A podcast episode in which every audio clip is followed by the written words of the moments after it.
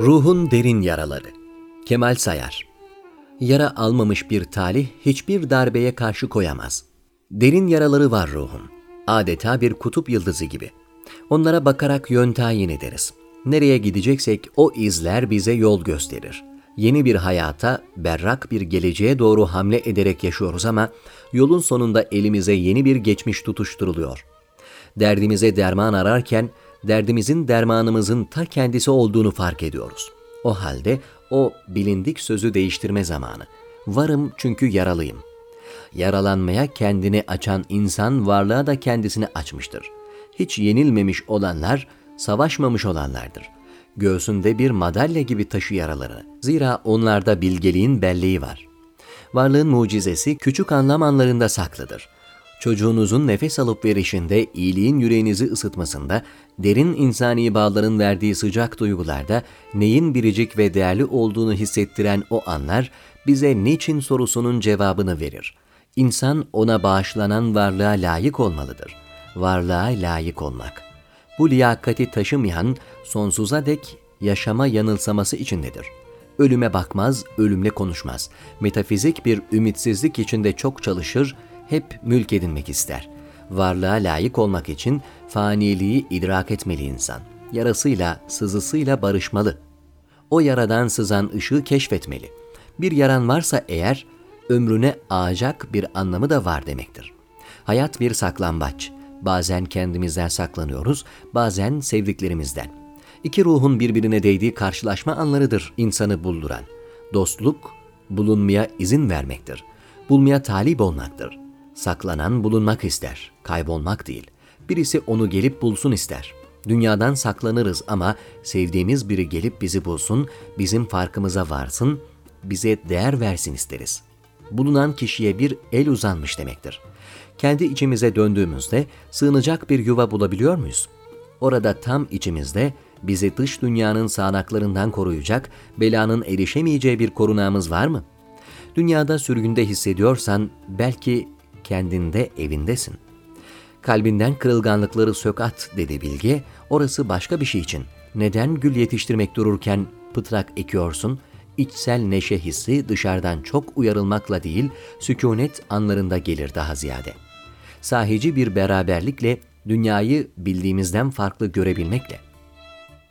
Ümitsizlik çağında neşe, bir şeyi değiştirmeye talip olmaktır.'' O halde dostum, içinde bir neşe kırıntısı bulana dek göğün altında yürü. Sen beni bilgili, çok okumuş bir adam mı sanıyorsun diye sordu Konfüçyüs. Tabii ki dedi Zigong. Öyle değil misin? Pek sayılmaz dedi Konfüçyüs. Ben yalnızca başka her şeyi birbirine bağlayan bir ipi tuttum. Varlık bir bütün birbirine yar ve yardımcı, görünmez iplerle bağlı. İş ipin ucunu tutmakta. Ömürle birlikte düşünceler, duygular, duyumlar da akıp gidiyor. İnsan bütün bunların toplamından ibaret değil. Biz onlardan geriye kalanız. Hayatın ve dünyanın şahitleriyiz. Kendi duygularımızın, düşüncelerimizin, hissedişlerimizin şahidi. Sonra çekilir ömür, geride bir tortu kalır. Biz yaşadığımız günlerden geriye kalanız. Koca kainatta bir zerre. O ki içinde koca bir kainatı taşır. Kimi insanlar çocuklarında yaşadıkları zorlukları anlamlı bir hayatın basamağı kılarken, kimileri bunu acı mıknatısı gibi kullanır ve kendisini inciten şeyi hayat boyu yeniden üretir. Fark acıya karşı takındığımız tutumda. Onu yutarak büyümek mi, onun tarafından yutularak bitmek mi? Hayatı olduğu gibi kabullen dostum.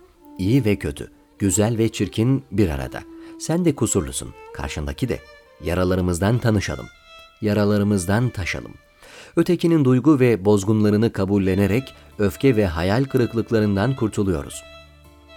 Kendi kusurlarımızla yüzleşerek ötekini suçlamaktan kurtuluruz. Anlamak, hayatı bir bütün olarak kabullenmektir. İnsanlık halini ve başkalarını anlamaksızın kendimizi anlayamayız. Öteki bana ayna tutar. Varlık bir karşılıklı bağımlılık içinde. İnsan insana bağımlı ama kendisini büyütebilmeyi yani olgunlaşmayı da becerebilmeli. Olgunluk benim ihtiyacım bu demeden önce onun ihtiyacı ne demektir. İyi bir eş veya arkadaşlık ilişkisi sevgi veya ihtimamla olur. Gerçek ihtimam da keşfe, değişmeye ve büyümeye izin verir. Neysek o olabildiğimiz, hayallerimizi izleyebildiğimiz, maske takmadığımız bir beraberlik. Her insan ait olmak, sevilmek, değer ve takdir görmek ister. Dünya bizi başka biri olmaya zorlayacaktır. Ama biz dizlerimizin üzerinde savaşmaya devam edeceğiz, kendimiz olmak ve kendimiz kalmak için. Tanrım, herkese kendi ölümünü ver demiş Rilke. Yaşanmamış bir hayatın suçunu duyarız. Pişmanlığı kabul etmek, yeryüzünde yanılabilir bir insan olduğumuzu da kabullenmektir. Geçmiş orada durmaya devam ediyor ama yarınları oradan öğrendiğimle yepyeni bir biçimde inşa edebilirim. Samimi pişmanlık, dünden daha iyi yaşanacak bir geleceği bahşeder. Bütün mesele kendin olmakta, sahicilikte. Kendi sesinle haykırdıysan, kendi gözyaşlarınla ağladıysan, kendi gözlerinle gördün ve kendi düşüncelerinle düşündüysen, kendi rüyalarınla uyudu ve kendi dualarınla yakardıysan, sana ait bir ömür sürdün demektir. Mesnevi'de bir hikaye var. Kulağıma davul sesi geliyor der sağır, ha gördüm pehlivanlar güreşiyor der kör. O zaman ne duruyoruz, hemen gidelim der topal. Sınırlarını yani kendini bilmek büyük marifet. Her yokuşu tırmanamayız. Elinde olana kıymet ver ki oradan yeni bir dünya kurabilesin. Her insan evladı dünyada biricik olmak ister. Değer görmek, değer katmak, bir şeye tesir edebilmek ister. Yaşadığımız mekanlar ve zamanlar insanın o biricik varlığını siliyor ve onu kolaylıkla ikame edebilir, kenara atılabilir, gözden çıkarılabilir bir şeye dönüştürüyor. Sen şeyleşmeye karşı dur dostum. Bir derdin olsun bu dünyada. Derdini sevenlerden ol.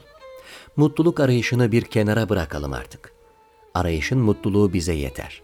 Bir bitiş çizgisi yok, aceleye mahal yok. Yolda olmak, büyümek ve en güzelin, en doğrunun izini sürmek. Gönlün yolla sermest olduysa daha ne istiyorsun?